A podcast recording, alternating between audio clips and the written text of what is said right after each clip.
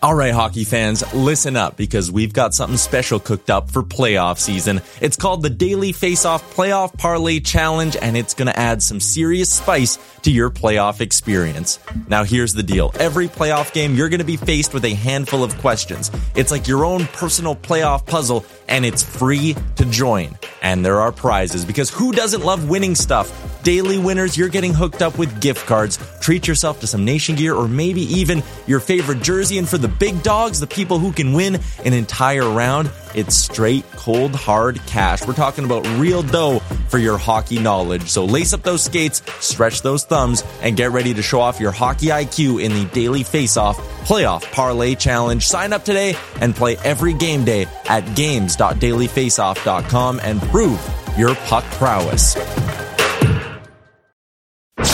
You're listening to Dropping the Gloves with former NHL All-Star John Scott, a member of the Nation Network of podcasts and delivered by DoorDash. John Scott, the All-Star Man.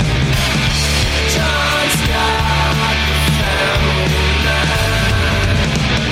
Thank you for listening to Dropping the Gloves with John Scott. Yeah! Hey, everybody. Welcome to Dropping the Gloves. A nice Friday morning. Tim, how are you, my friend? You look a little tired. Why don't you tell everyone why you're tired? I'm not tired. I'm ready to go, John. Thank you. You've yawned three times since we've been on this call. Now tell everyone why you're tired. What you just told me, I find it very funny. Okay. I'm dog sitting / house sitting for my aunt and uncle who are down in Georgia for a wedding. And the dog slept on the bed with me last night, and it's just constantly rolling around and moving and waking me up like every 20, probably it felt like every 5 minutes. I don't know how long it was, but I just didn't get a deep night's sleep last night. So did it ever cross your mind to just kick the dog out of bed? He won't go. He won't. I mean, I could kick him, but then I don't know. I love him too much for that. Place him on the ground gently, not kick him, but just. But then he climbed back up as soon as I fell asleep. It's the definition of a beta male, where the dog knows he just runs your show. At one point, he was sprawled, and it's a small bed. It's a twin bed. And I'm just, against the wall. And it's, trying not to fall through the crack. And then I moved him then. I didn't move him then. Tim, come on. Assert your dominance. It's a dog, for Pete's sake. Let's go. Have some self-respect. I love him, man. I don't know. And you're just dog tired, pun intended. That's so funny. But let's pick it up. Let's go. There's a lot to talk. Boy, this Blackhawks thing. It feels like remember a couple years ago the whole Me Too movement in Hollywood, how all the actors were just every day. It was like somebody else was getting reported. And it feels like that a little bit now, not to that extent of total systematic just failure and when it was coming out in Hollywood, where it seems like everybody had their a part in this, it's unraveling for the Hawks a little bit. And I think the deeper we dig, the worse it's going to look. And Quenneville did he resign or did he get let go? It's always a cloudy situation. Bettman, they talked, he had to sit down with Gary, and I'm sure Gary broke it down like this. He said, listen, you're either going to get fired or you can walk away on your own terms, which I never have understood why someone has that option. If you're guilty of something, you should fire him.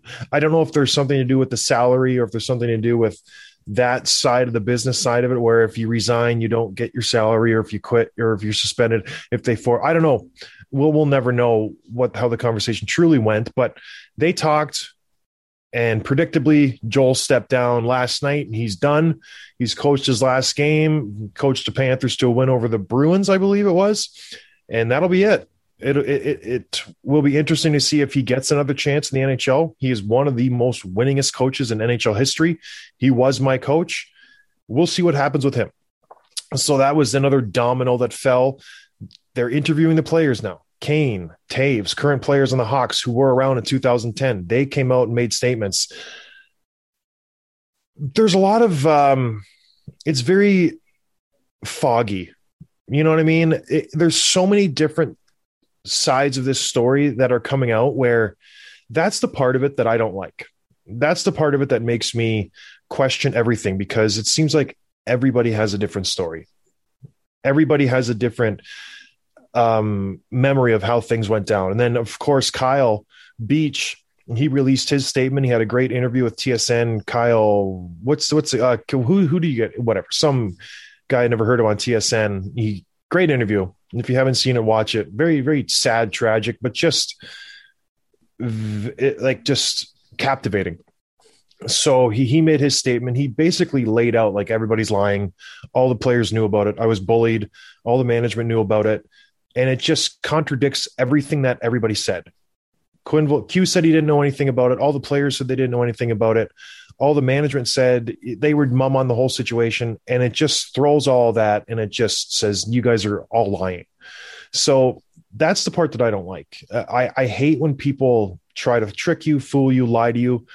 And if that's truly the case, and we don't know, I'm going to take Kyle's word for it because what does he have to gain out of all this? He's just basically spewing his guts to the whole world right now. And it's a very tough subject. So if these guys are lying and they knew about it, and then they subsequently lied, to the media, to the investigation, you should lose your job. And you should never is such a long time. You should be gone for a long time. And we'll see what happens with them. Usually in a situation like this, nobody will touch you. So we'll see how it works out. But yeah, Johnny and Patty and those guys who are making these statements, they're directly contradictory to other players' statements who are saying, yeah, everybody knew. So what is it? Did everybody know? Did nobody know? Did some people know? I wasn't on the team at that point, so I wasn't there.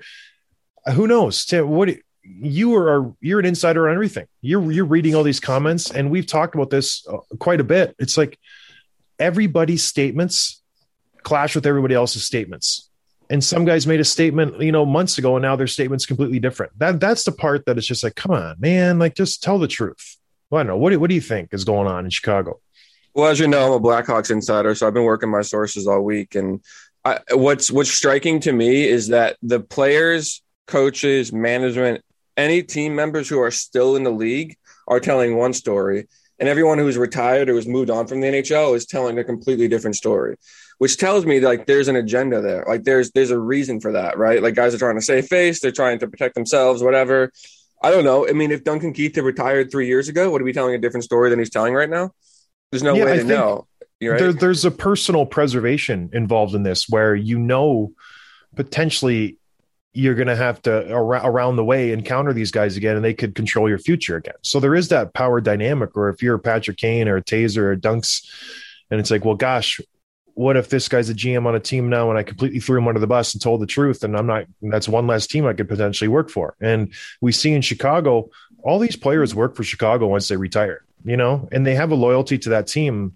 And if you all of a sudden go scorched earth and tell the truth and just bury all these guys, that opportunity is out the window. You're not a legend in Chicago anymore. You're not going to get your statue outside the rink. You are just cut ties with Chicago completely. And it makes it even more difficult if you still play for the team and are under contract for a few more years, like Patty and Johnny is. So we'll never know the full truth, I guess. There's obviously, his story, what happened, what was out there, and there's a truth is somewhere intertwined in there. But I think for this sake, you have to take Kyle's word for it. He's obviously the victim. He had this terrible thing happen to him, and why would he lie?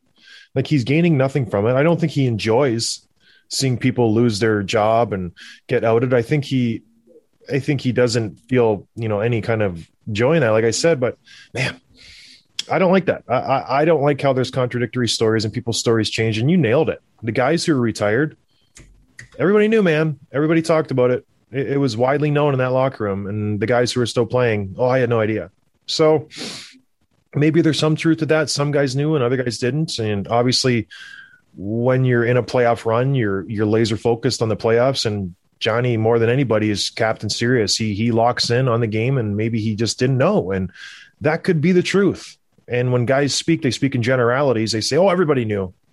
Everybody was in on it. It's like, well, not everybody knew. Maybe not everybody was in on it. Maybe just you and your group. If you were, palling, like Danny Carcillo was palling around with Brent Sopel, and they knew about it. And who knows? I don't know. I know all these players. I haven't reached out to talk to anybody. I don't want to. Maybe I'll find out one of these days. But right now, it's just, I don't know. I think everybody needs to get fired who knew about it and who didn't act on it. I think the NHL is doing the right thing.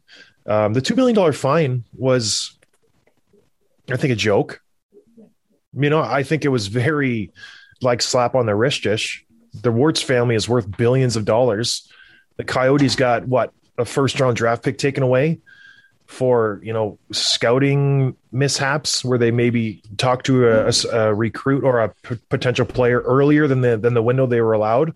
So I don't know. And it's hard to, what's the just punishment for this type of crime? It's a decade in the past. Like, how do you levy a suspension that happened 10 years ago? It's just, who knows? Like, do they ding him now for a guy who was a video coach, who was just a terrible human being? I don't envy Gary Bettman's job when it comes to situations like this, because there's no right answer. You levy him next 4 years, first rounder's gone. It's like, well, is that the right track? I don't know. But anyways, we'll see. There's more fallout from this to come. They got to deal with Shevel Dayoff. I'm sure he'll have a meeting with Bettman soon. I envision him being gone as well from Winnipeg. And then things will slowly start to trickle out. I imagine this will be a year-long thing where just more information, more stuff will come out, more players will remember things, and and more things will come to light, and reporters will do their digging. And this is not the end of this situation, Tim. That's all I got to say. But it's good that it's out in the open, I guess. You know what I mean, Tim? Agreed. And then with all this, drama and distraction, we called it. The Blackhawks lost yet another game the other night too, to a team that was kind of struggling as well. Did you catch that one? Oh, of course I did. That was must watch hockey. It's funny. I was rooting for the Blackhawks just strictly because I wanted the Maple Leafs to lose. So I was texting with you at the time. I'm like, man, if the Maple Leafs lose, we're going to have a full episode on just how bad they suck. And it was 2-0. And then it was 2-1. And it was 2-2, and then they won in overtime, 3-2. Seth Jones had a glorious opportunity. And that's the thing about overtime, 3-on-3. If you get an opportunity, you better make damn sure that the goalie either covers it or you score. Because if you don't, and that goalie punches it out to the neutral zone, which goalies do now, you watch every overtime, goalies, all they're trying to do is kick rebounds out with their blocker, with their pad, anything. Just get it done, because they know, boom, you got a breakaway, you got a 2-on-1, you got a 3-on-1, and it happens every single overtime. Seth Jones gets the puck right in the slot, and he's all by himself, tries to go shelf, blockered it, off the boards, away we go. Matthews up to Nylander, breakaway goal, game over. The Leafs had no business being in that game. The Blackhawks outplayed them for vast stretches of that game, and they were just on their heels the whole time. Justin Hall still looks terrible, just absolutely terrible. Jake Muzzin got dangled by Kirby Doc, like a one-on-one through the neutrals. Kirby show just turns him inside out. Muzzin falls down. Kirby goes short side shelf. It was a fantastic goal for Kirby Doc. He's really kind of coming into his own, but Chicago wilted a little bit. Jack Campbell played fantastic. Chicago had a lot of grade A chances. DeBrincat had a breakaway. Johnny Toews hit the post. A couple other guys had a breakaway. Chicago was the better team. But Toronto, and this is what happens, getting out of a funk a little bit, and you need to win a greasy game like this, win a game where you didn't deserve to win at all. And they get out of it. They get their 2 points. They go on their way. Maybe this jumpstarts them a little bit. Austin Matthews played okay. He was really ripping the puck on that power play. He was teeing him up. He looked good. But we'll see what comes from this. I don't think it was a great effort from Toronto, but they get 2 points. They get the good feeling. Chicago loses, expected, but they played pretty well too, all things considered. Out of all the noise going around Chicago, they played pretty well. They still say winless on the year. They pick up 1 point, so that puts them at 2. Good for them. They're not the worst team in the league. Arizona got just shellacked last night, not even close. But all right, let's move on. The Battle of Alberta. Not really a thing the last 10 years. At least 15, 20. Edmonton's, been okay at times. Calgary has been okay at times. It's slowly turning out this season to be, Tim. This is going to be an interesting rivalry this year. Calgary's revamped their team. They switched their mindsets last year when they brought in Daryl Sutter. Everyone knows how Daryl coaches. Everyone knows the type of coach he is, the type of player he likes. He goes out, he gets Blake Coleman. Lucic getting a little bit more ice time. He brought in some more physical players. He likes to grind it out. When he was with the LA Kings, you knew going into LA, every time you had the puck, you were going to get hit. You needed to score you know, 2 goals to win the game because LA, they weren't scoring more than 3. There was they were a very disciplined team who played hard, and you knew you weren't going to get much. That's the team you had in LA. Kopitar bought in, Dustin Brown bought in. They had Jeff Carter, Richards, all those guys bought in. They were a very difficult team to play against. They had a big, heavy defenseman with Robin Regeer was there. Yeah. They had Matt Green. They had Doughty was a heavy player. They had a lot of Muzzin was there. They had a lot of big, heavy defensemen. And that's how they're kind of structuring their team in Calgary. And they have been fantastic. And the one common denominator, more than Daryl Sutter, more than, you know, getting some heavier bodies in that lineup, the thing that I think that has changed in Calgary versus the last 10 years where they've kind of just, you know, they've had high draft picks, they've got Gaudreau, they got Mangiapane, they got, who else do they got? Other great players. They finally have a goaltender who they can just plug and play. They haven't had a goaltender like that since Miikka Kiprusoff 10 years ago. The last 10 years, they bounced around goaltenders. They've had Ramo and Hiller was there, and then they had Brian Elliott, Chad Johnson, Mike Smith, Dave Riddick. They bounced around. From Cam Talbot was brought in. They haven't had that guy that they knew that they could, okay, we're going to plug you in for 50-plus games, and we know you're going to be 1A. And that is Jakob Markstrom. He's a very, very, very good goaltender. They pried him away from Vancouver. Vancouver wouldn't match the contract. He gets $6 million a year. And he has been outstanding this season for the Calgary Flames. Absolutely outstanding. He started the year, he's 7-0. He's had a couple shutouts. They just had their best road swing in like 8-9 years to start the season. Calgary Flames, slowly, Tim, are just the best team in hockey. And no one even expected it coming into this NHL season. Going back to the Battle of Alberta, who's the best team? Like, who do we talk about now in Alberta? Do we talk about Edmonton and their hot start? Or now Calgary, who all of a sudden is just, sorry, they're not 7-0. What are they? 5-1-1? 5-1-1. Or something like that. This is great for hockey, no? It's very good, especially, you know, if you're a Western fan, and especially if you're the old enough to remember the real battles of Alberta. It's really cool right now. They're sitting 1-2 in the division. Calgary's 5-1-1. Edmonton's 5-1. You know, Calgary's got a game in hand.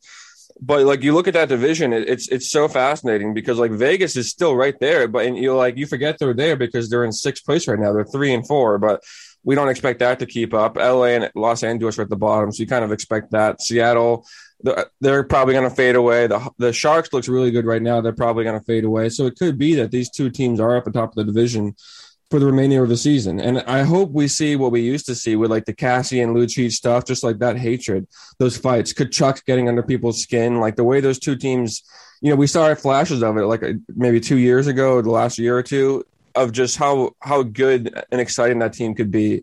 It was much watched hockey. It was like stay up late on the East Coast to catch the first half of this game because it's just going to be so much fun, rumble and tumble. And I think, I don't know, I hope that it works that way, you know, for the rest of the season. Yeah, I think it will. And just based off of what I said, Sutter, you know, their defense, their 6 is not an inspiring 6. When you look at the names, when you watch how they play, it's not, you know, an exciting group when you look at them on paper, but the system that they're put in, the ways the forwards have been playing, it's usable. You know what I mean? Chris Tanev has been playing really well. There's no one else who's like that fantastic, but they got a couple big bodies, Gudbranson and Michael Stone. They're big bodies who can lean on you a little bit. And their forwards, listen, we've said it year in and year out, they have a very good group of forwards. They really do. They just haven't been able to put it together. I don't know if it's because the system they've been put in, maybe they just haven't, you know, who knows? But when you look at their lineup, goodness gracious, they have a strong lineup. Their first line, Lindholm, Kachuk, and Gaudreau. You can match that lineup with pretty much any line in the league. It's a very underrated league. Johnny Gaudreau, as he does every single year, has come out on fire. He's got 10 points, 7 games, and he's the epitome of a playmaker. If you put him on the ice, he will make everybody he plays with better. He will get those guys on his line goals. He's got 9 assists. Lindholm's got 7 goals. Kachuk's right there. It's a very, very good line. And then it just keeps going from there. Coleman, Backlund, Pitlick, That's a Daryl Sutter line if I've ever seen it. You put them out there, they're going to bang up and down the ice. They're going to be responsible defensively, and the other team's going to hate to play against them. Then you got a little skill on the left side with Mangiapane, Dylan Dubé, and Brett Ritchie, a big body. He has a big body on every single line. I don't know. I just like Daryl Sutter. I like the way he coaches. And, geez, when Sean Monahan's on your fourth line right now with Milan Lucic and Trevor Lewis, who's a vet, he does everything right. It's a pretty good lineup. And like I said, to start off this whole Calgary thing, everything starts from the back end. Jakob, is it Jakob or Jacob? I like calling him Jakob. I don't know why. It's a funner way to say Jacob. Jakob. It's more fancy. Jakob Markstrom getting off this road trip. I think they went 4-0 on this road trip, maybe 5-0 on this road trip. He gets 2 shutouts. They asked him, how he think he played after the 4-0 win versus Pittsburgh, where he had something silly like 35, 40 saves. He goes, I grade myself a Y if A is the best. It's like a Y? You thought you played that bad and you got a shutout and you shut down the Pittsburgh Penguins rightfully. Oh, sorry. It was a 45 save shutout. It's an epic shutout. 45 shots in a 60-minute game is insane. I'm no mathematician, but that's like almost a shot every minute. That's hard to do in the NHL when you only play 60 minutes and you give up 45 shots, and he saves them all. And, Pittsburgh's missing their top 7 players, whatever it may be, but still 45 shots is 45 shots. And he might have his save of the year when he in the second period, he dives across and he stops O'Connor from Pittsburgh, who's got a wide open net, and his paddle comes sliding across. It's a great save. And Johnny Gaudreau is like, yeah, he does that every single night for us. He's been on fire. So he's the one who guides this team. I think the players know it. He's worth every penny that they paid for him. He was the guy that they needed. They've been struggling in net, like I said, since Kiprusoff was their guy. And I remember playing against Kiprusoff. He was solid. Markstrom is very similar to him. He covers up a lot of net. He's very big. He's, sound. Reminds me of a Henrik Lundqvist a little bit, but Calgary's looking good. Are they better than Edmonton, Tim? What do you think? Who is the best team in Alberta right now? If you had to pick one, Calgary or Edmonton? I think the answer is obvious, but I think it's a lot closer than some people think. I mean, I would go Calgary. They've won 5 in a row. But my question for you is, can you knock those guys just the same as you're knocking Edmonton for being in a weak division, for having an easier schedule than most? Are they both mirages at this point? No, I'm not knocking Calgary. I think you've been knocking Edmonton. So can't you knock Calgary the same? I think Calgary has exceeded expectations. I think they came into this season not expecting anything, where Edmonton, I feel like everyone's ready to hand them the reins to the whole league right now, just because they've came out firing and they're 5-1-0. So I think the expectations for Edmonton were a little bit higher, and I can knock both of them because that division's terrible. When you look at the wins that they've had, they are good wins, but are they playing really strong teams? How good is Pittsburgh when they're losing 4 guys? The Devils are still not there yet. I'm just going off of Calgary's last few wins. The Devils aren't there yet. The Rangers is a pretty good win. They beat the Capitals, and then they beat the Red Wings. So they at least have played some pretty good teams. You know what I mean? So I will give them on their start 5-1-1.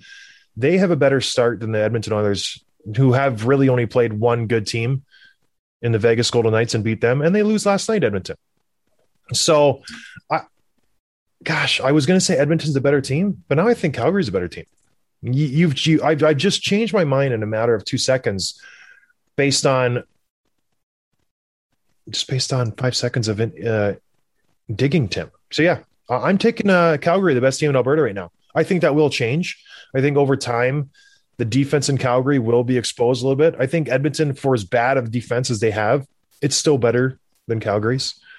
So I don't know. That's what I think. I hope the rivalry's there. I think Cassian and Lucic would be fun. I hope that they can grind it out a little bit and go back to those old days when we saw just fights and animosity and just hatred between the two cities, because they do hate each other at the end of the day, which everybody loves. Everybody loves a little hate, but I don't. It's a good thing Calgary's playing better, because that Pacific Division is so garbage. They need to have, some interest in it. It couldn't just be Vancouver running away with it and Edmonton, right behind them. It's nice that Calgary's making it interesting, because no other teams have really stepped up. Vancouver has kind of been here and there a little bit. San Jose's had a couple feel-good wins. Anaheim is, playing okay, and LA has been atrocious. So there hasn't been a lot of positive things coming from that division. So if Calgary can step up, be that third team, make it competitive for a few other teams, it's a good thing. Talking about a division, Tim, that has just been on fire. The Pacific, not so much. What division right now do you think is the best in hockey? Oh, there's no question. It's the Metro division. I was looking at it this morning. Every single team in that division, John, every single team, all seven of them have a winning record. No, they don't. Yes. Because there's eight teams in that division. Are there eight teams? Okay, sorry. 8 teams. Are there really? Yeah, they all have winning records. The Devils are in last place in that division, and they're 3-2. And most teams have played 6 or 7 games. They've only played 5, but yeah, it's just crazy how strong this division is. By comparison, like the Pacific we just talked about, they only have 3 teams with a winning record. The Central only has 3 teams with a winning record. And the what's the other one? The Northeast, whatever, has 4. So now Atlantic. Yeah. So now it's I don't know, it's striking how strong this division is. And I don't know how long that can keep up, but right now they're the best in hockey now. I agree. Well, I think it all starts from the top. And what we talked about before we even came on the air was, boy, oh boy, are the Carolina Hurricanes the real deal? And we talked about Vegas. You know, I thought they were going to have the best record in NHL history. I have been sleeping on the Carolina Hurricanes because they have just been mowing down opponents. And unlike the Pacific Division, Carolina plays a pretty good opponent every single night. Last night, they played the Boston Bruins, who, Tim, you're an insider in Boston. They're a good team. You know, they bring it every single night. They have guys who are elite players. I think they call it the perfection line. They're on that team. They didn't get any goals. Did you know that? Not one. Yeah, they're not looking good right now. They are not good. But credit to Carolina, though. Carolina beats them 3-0. They go to Toronto. They beat Toronto 4-1. They go to Columbus, who is a very good hockey team this year. For whatever reason, they've been playing really, really strong. Carolina beats them 5-1. Montreal 4-1. They beat Nashville 3-2. They beat the Islanders, the Stanley Cup favorites coming into this season, 6-3. So it's not like they're playing powder puff teams left and right. They're playing the who's who in the NHL, and they are absolutely just working them. We talked last episode about their goals, you know, goals for, goals against, how many goals they've given up. They're averaging giving up 1 goal a game. They're averaging up giving less than 1 goal a game. They are absolutely on fire. Freddie Anderson is looking like the best pickup so far in the NHL. How much does that have to do with how good Carolina is on defense, and their forwards are very responsible? How good is Rod Brindamore as a coach and his systems? He seems to be, you know, pushing all the right buttons and pulling all the right levers at this point. Sebastian Aho, who is he? I know Connor McDavid is great. I know Leon Draisaitl, you know, is very exciting. Is Sebastian Aho the best player in the NHL that we never talk about? Because I know he's not leading his team right now in points. Svechnikov has had a very, very good start to his season. But is Sebastian Aho the best player in the NHL that no one knows? Well, that no one knows, I don't know. But, yeah, certainly one of the most underrated superstars in the league. It's almost like, you know, it took a few years of just elite, you know, dominance for people to finally start talking about Barkov, right, outside of Florida.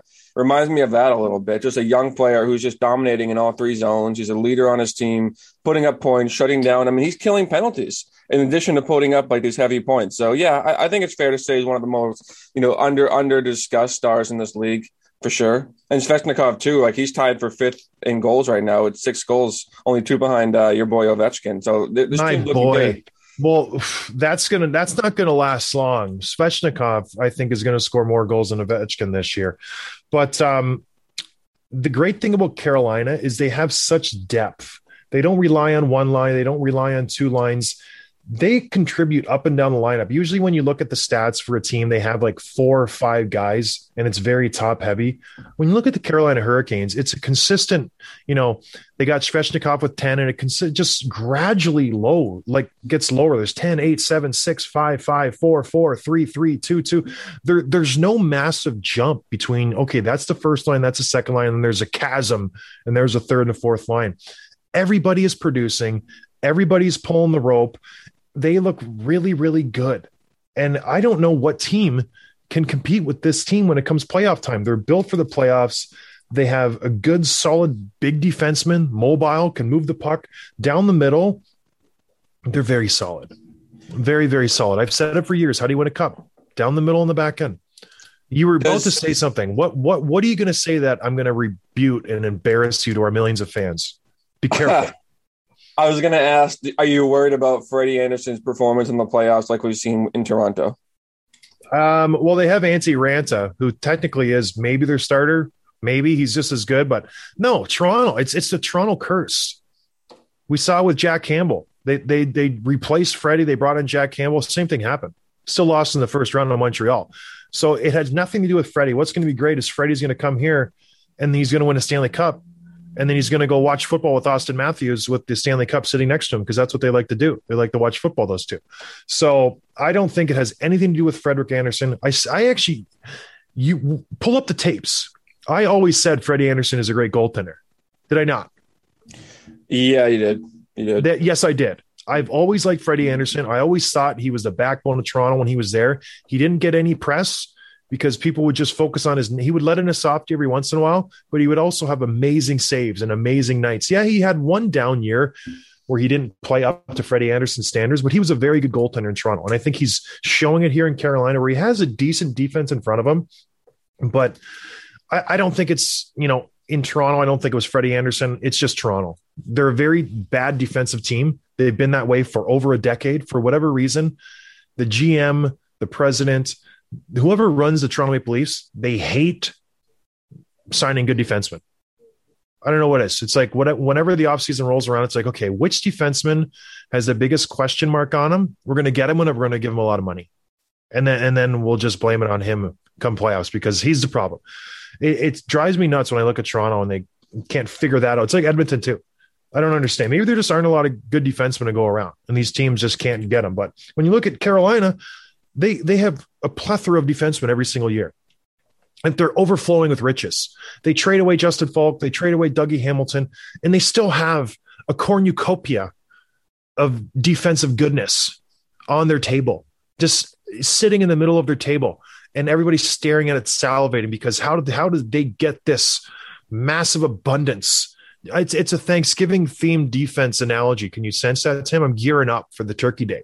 But when you got Jakob Slavin, they go out and poach Ethan Bear from Edmonton for Warren, Call Me McLovin, Fogle. Like, it's unbelievable. Now he's on their first pairing. How bad does that look for Edmonton? It's just – that's another show for another day. Brady Shea, Brett Pesci, Ian Cole, and Tony DeAngelo. Like, it's just – it's a great – decor, and they get DeAngelo for absolutely nothing from the Rangers because they didn't want to touch him. So it's very amazing that Carolina can go out and just make chicken salad out of chicken poo from somebody else's, you know, leftovers. And they bring him in, Thanksgiving leftovers, and they bring him in, they tidy him up, and then you got, you know, a great meal the next night. So I like him. They got Aho Trocheck. Trocheck is another guy who is just very underrated. He goes out there, he plays solid hockey. They got Jordan Staal, the ever-ready Energizer Bunny, who just seems to play forever. And they got Derek Stepan, who I played with when he was with the Rangers.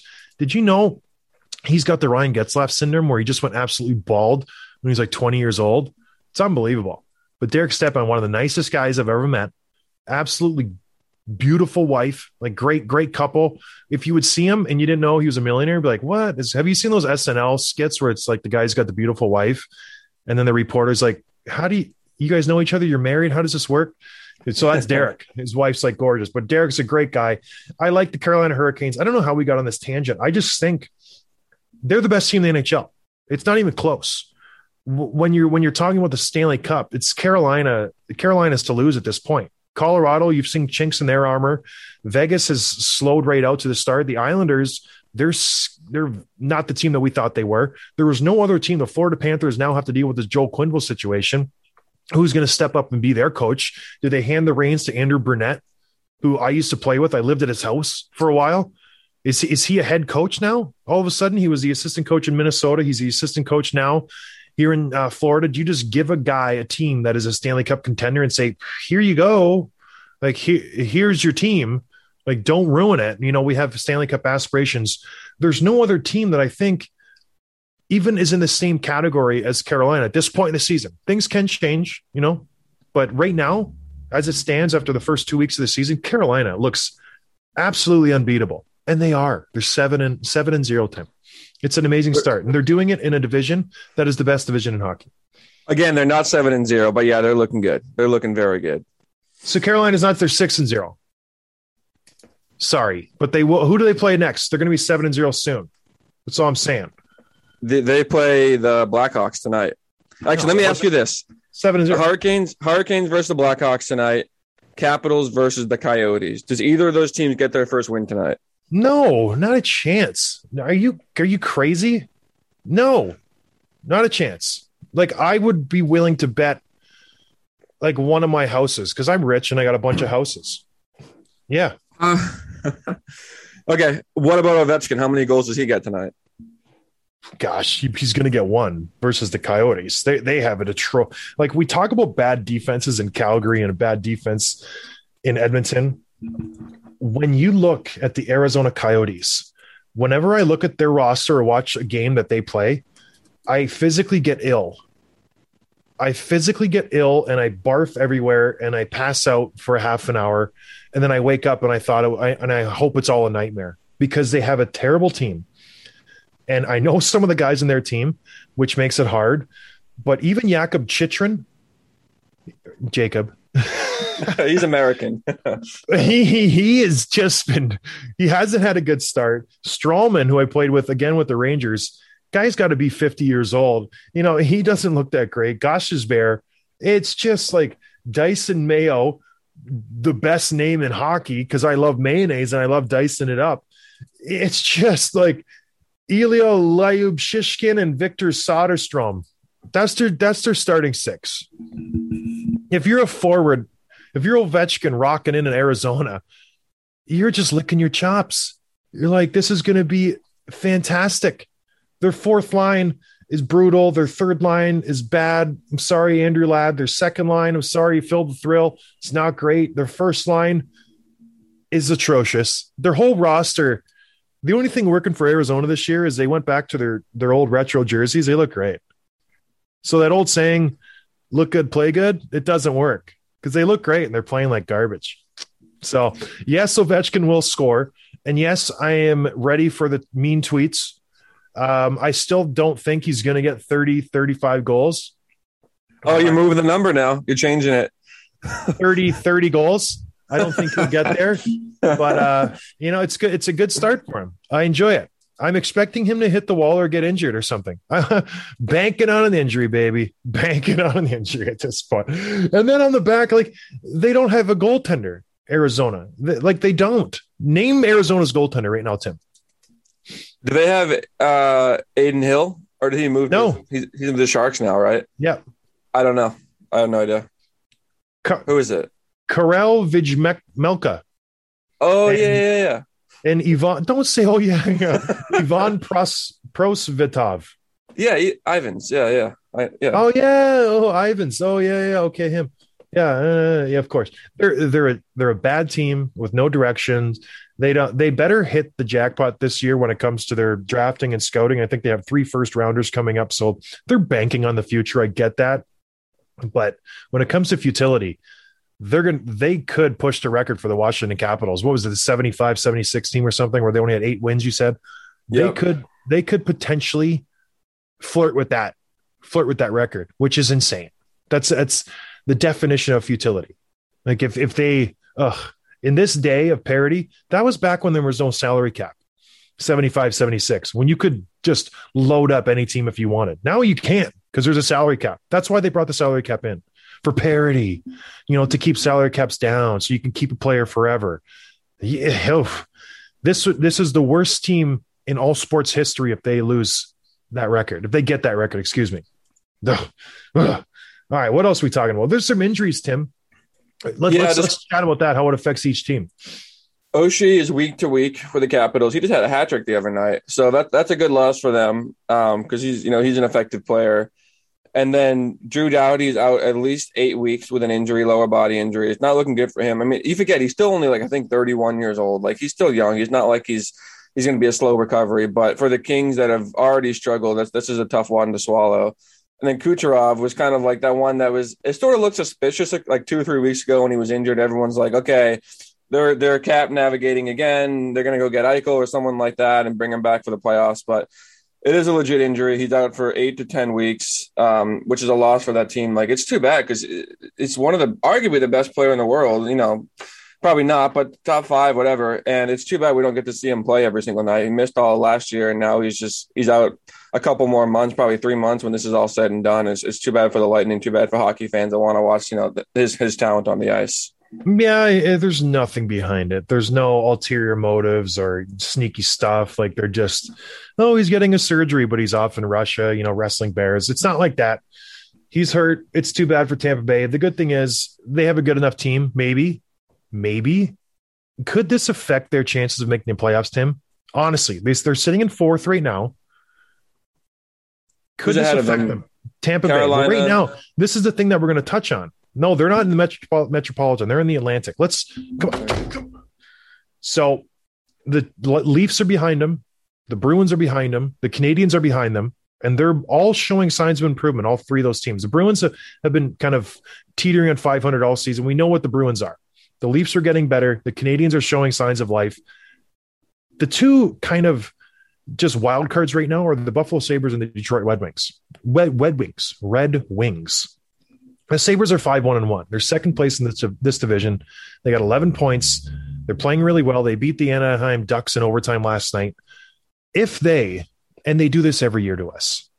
They do this every year. It's smoke and mirrors. They come out of the gate insanely hot. They did it last year. They did it the year before. The first 9-10 gagames, they're 7-2-1. They're 8-2. They're 9-0. I think they were at some point last year or the year before. And then they just completely crater. You know, everything is gone, and they just are the Buffalo Sabres that we all know and love. If these two teams are real, are the Tampa Bay Lightning in trouble with Nikita Kucherov being injured? No, they're just too good. No.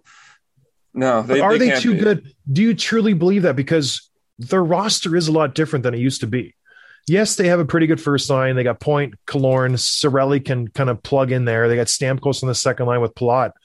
After that, they're not the same team. They got Colton, Maroon, and Perry on the third line.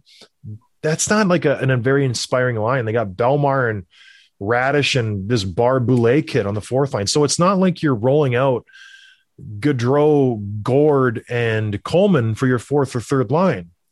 Like, you aren't going to find the offense there that you used to have, and Kucherov was an even bigger part of this team. I think the Lightning are in trouble. I truly, truly believe that. If Kucherov's gone for 8 weeks like they said he is, and if you wake up and it's January and you're still in fifth, potentially sixth place, I don't know, man. I would be definitely nervous if I'm Breezeball right now, who's their GM. It's not good. It's not like the years past where you can just roll out this team and just let them run through. The division has gotten better. Buffalo's improved. Detroit's improved. You can see Yzerman slowly starting to work his magic. Friend of the show, Mo Seider, has been playing fantastic this year, by the way. Not taking guff from anybody. They're playing better. Toronto, always good. Boston, good. Montreal, they're, like I said, they're going to be good. And Ottawa's not an easy out. So I don't know. It would not surprise me when we get into the thick of things when it comes Olympic break in February if Tampa Bay is out of a playoff spot and they have to really grind it in to get into the playoffs this year, because things have tightened up in the Atlantic. Florida's going to run away with it like we thought they would. But this is a bigger injury, I think, than everybody thinks. It's not like, oh, you know, he's going to, you know, go on the IR and it's going to be great for Tampa Bay in the playoffs. That's if they make the playoffs this year. It's a new year. Salary cap is a real thing. They lost a lot of players because of it. And we're seeing the effect of we won. Now, all of a sudden, guys got paid. It happened to the Chicago Blackhawks. It happened to the Pittsburgh Penguins. It happens to every team that wins the Stanley Cup. Now you're seeing the effects of winning those cups where we paid the big guys a lot of money, and now we don't have any money left to pay for the third and fourth lines and the third D pairing, and it affects you. So I don't know. Don't be surprised in a couple months when Tampa Bay's on the outside looking in, Tim. Now, conversely, speaking of those, no, go ahead. You're going to say something. I still would be surprised. I mean, they're behind Detroit in the standings, but they have the same amount of points. Like, who do you expect to win more games over the next 2 months? It's Tampa Bay. Come on, let's be real. And they're 2 points behind Buffalo, but like Buffalo's not going to keep up. We just said that. And you know, Toronto's picking up. The Bruins are going to be there, but yeah, I could easily see Tampa finishing second in this division. You know, just second last. No. Come on, John. Be realistic. Okay. I am being totally realistic now. With Kucherov being out, That's not the same team. That affects them more than any other player on their roster, him being out. You could take off anybody else. Dozen of maybe Hedman. They have the same weight. Didn't they win the division last year without Kucherov? It was a different division. Buffalo was way worse. No, Florida won the division.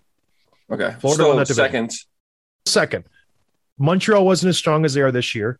Buffalo was a train wreck last year. Detroit was a train wreck last year. So it was a completely different animal than it was this year. So I don't see them. If they make the playoffs, they'll be a fourth seed. My prediction. I'm usually right. I usually am. But anyways, talking about, you know, the Buffalo Sabres, the Detroit Red Wings, there's been a lot of surprising teams in the standings. We talk about how good the Sabres are without Jack Eichel. They got rid of Ristolainen. They got rid of Reinhardt. They got rid of the starter in Linus Ullmark. He's gone. They've managed to cobble together 5-1-1. The Red Wings, same type of deal where they don't really have, you know, a star lineup like you would look at when you look at the Panthers or the Lightning or the Leafs. Other teams that are doing pretty well, we have the Anaheim Ducks out west. They had a strong start to the season. And then the Ottawa Senators looking pretty good. What is the best of these bad teams? And quotation marks around bad teams because it's still too early to know. But who is the best of this group, Tim, of the teams that are surprising everybody to date? I think it's Detroit. I like the moves they made in the offseason. I like that young core that's kind of coming into its own. Dylan Larkin looks good. Tyler Bertuzzi looks good. We talked about Mo Seider. They have a good goaltender, good tandem really with Greiss and Neto. I'm butchering the name, Nedeljkovic, whatever. Yep, I think of those teams, they're the one that I think is the most legit and most likely to steal a playoff spot. But ultimately, I wouldn't be surprised if we, you know, in February that none of them are in a playoff spot. But out of those group, that's who I like.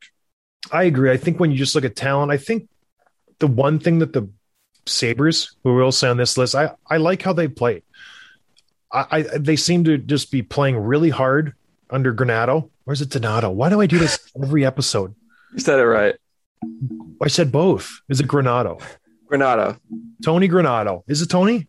Don't ask me first names. Come on. We got to get this down because I keep embarrassing myself. They don't have a lot of offensive talent. Like, they're just a group of hardworking guys, but they've been managing to score a consistent amount of goals. Craig Anderson, I don't think, unless he has a Mike Smith type of season, can sustain this. They don't have Eichel. He's been out. Casey Middlestad's been out. Cody Eakin's been out. All those guys are very competitive. They will help this team out. They've been playing pretty good. I like Buffalo. I don't see them having the drop-off like they have in years past just because they have a lot of guys who just work hard. They go out there, they get the job done. Okposo's been playing well. Gergensen, who is, you know, was a first rounder, does have some talent. He's been playing really well. Olofsson's got one of the most underrated shots in hockey. So I think out of these teams, yes, I agree with you. Detroit has the higher upside just because they do have the higher end talent. They got the Dylan Larkins. They got Bertuzzi, who has had a very, very good start to the season. I like this player. We'll see what happens when he has to go play in Canada. He's not allowed in. But Lucas Raymond, the youngest hat trick in Detroit history since, I think, I want to say Yzerman. So he's been playing great. I do think they have a higher upside. They're set up for success in the years to come, and they're playing really well right now. You know, Mo Seider, he's a 1A defenseman. He's proving himself to be the gem of Steve Yzerman's draft pick, who he's molding this team around. It's cool. It really is cool how Steve Yzerman goes about his business and gets this. He steals Nedeljkovic from Carolina. He's been playing really well. So I like Detroit. They're a good team. They're fun to watch. They're fast. They move the puck really well. Philip Zadina's been playing pretty. They're fun to watch. They're a very fun team. I like the way they play. So good on Yzerman. Who knew when he was coming out, you know, that he was going to be this guy? He was going to be able to just mastermind a construction of a team the way he has, and he did it with Tampa Bay too. It's kind of cool that he was just like the guy, and he's so handsome. He does it all. It honestly is. Steve Yzerman, unbelievable. One of the most famous goals in NHL history too, when he scored that overtime winner versus St. Louis, just outside the blue line. You remember that? Probably not. It's on every NHL highlight, and he scores the goal, and he jumps, and he celebrates, and it's like the camera angle's perfect where he lets it go, and it just zips. I think who's the goalie in St. Louis at the time? I can't remember, but yeah, great job he's doing in Detroit. And the scary thing with Detroit is, they're going to get out from a couple more bad contracts this offseason, and he's going to have a lot of money to spend, and there's going to be a lot of good free agents out there, and Detroit's going to be a player to be reckoned with in the next 2 or 3 years. Don't be surprised, and I've said this a couple times this episode, if Detroit is sniffing for a Stanley Cup, not this year, but next year. That's how much money they're going to have to spend. That's how much good players are going to be on the market. And they're going to be out there and they're going to be shopping, baby. And Stevie Y is not one to just sit on his wallet. We saw it in Tampa Bay. He went out and he got all the players that he needed to make a Stanley Cup run. And he's got the same type of itch to spend that he did in Tampa Bay that he has now in Detroit. So I'm very excited to see Detroit in the next coming years. And if Detroit does win the Stanley Cup in the next few years, is Steve Yzerman the best GM of all time? Of all time, I don't know. I'd have to think about that, but he's up there. Certainly probably the best in the league right now. He's just so good and so handsome, like you said. Dear, don't tarnish his reputation by just talking about his looks. It's disgusting. It really bothers me when you do that. He does it with me too, everybody. Before we get on the show, he's like, gosh, you look good today. I'm usually saying, John, run a comb through your hair. I don't even own a comb. Do you own a comb? Brush? I have a brush, yeah. I remember when I first got in the league, all the Swedes would have flat irons, and they would flat iron their hair. What are they called? Are they flat irons? Straighteners? Yeah, they would do. Not all of them. Some of them. I was like, what are you doing? He's like, I'm doing my hair. I'm like, it's pretty strange. I'm like, I don't even comb my hair. But hey, different strokes for different folks, Tim, I guess. That's all I got to say. Some of us don't care about looks. Others do. What are you going to do? I care a little bit. Not a lot. What else we got? We got to do our ads, Tim. Oh, yeah. Why don't you do the ads for us real quick? And then we're not a very professional show. You know, we're getting there, everybody, but we still let things slip through the... So go to DoorDash. Eat food. Use their app, DoorDash.com, or go to the app. Get some food in your belly. What are the promo DD in Canada, DoorDash, DD USA in the USA? Tell them we sent you. Gloves, it's just DD. US. Gloves DD. Gloves DD US. Use the promo code and go get ESPN Plus. ESPNplus.com/NHL/gloves. It's a good deal, you know, and we get a little pat on the back. That's our commercial. I don't know. Just help us out. If you want ESPN Plus, just put gloves on the end and we get a little props for it. It does. You know, it puts a little penny in my piggy bank. Tim's too. Tim's got a big piggy bank he needs to fill. Right, Tim? It's true. It's true. We just revolutionized the ad game right there. A complete afterthought, and it's going to be more effective because everyone's going to be like, we feel sorry for these guys. They really need the help. So yeah, DoorDash, whatever promo code I said, and then ESPNplus.com/NHL.com. Yeah, what is it? ESPNplus.com/NHL/clubs. That's it. That's all I got to say. Anything else, Tim? You want to read some mean tweets or no? No, let's end this show. We need to end the show. Well, thank goodness I remembered it, because usually it would have been a disaster if I didn't. All right, everybody. I hope you have a good weekend. Thanks for listening. Really appreciate the support. Jam the like button, and we'll see you guys on Monday. Cheers, everybody. Thanks for listening to Dropping the Gloves with John Scott, a member of the Nation Network of podcasts. Subscribe wherever you get your podcast from to never miss an episode. Delivered by DoorDash.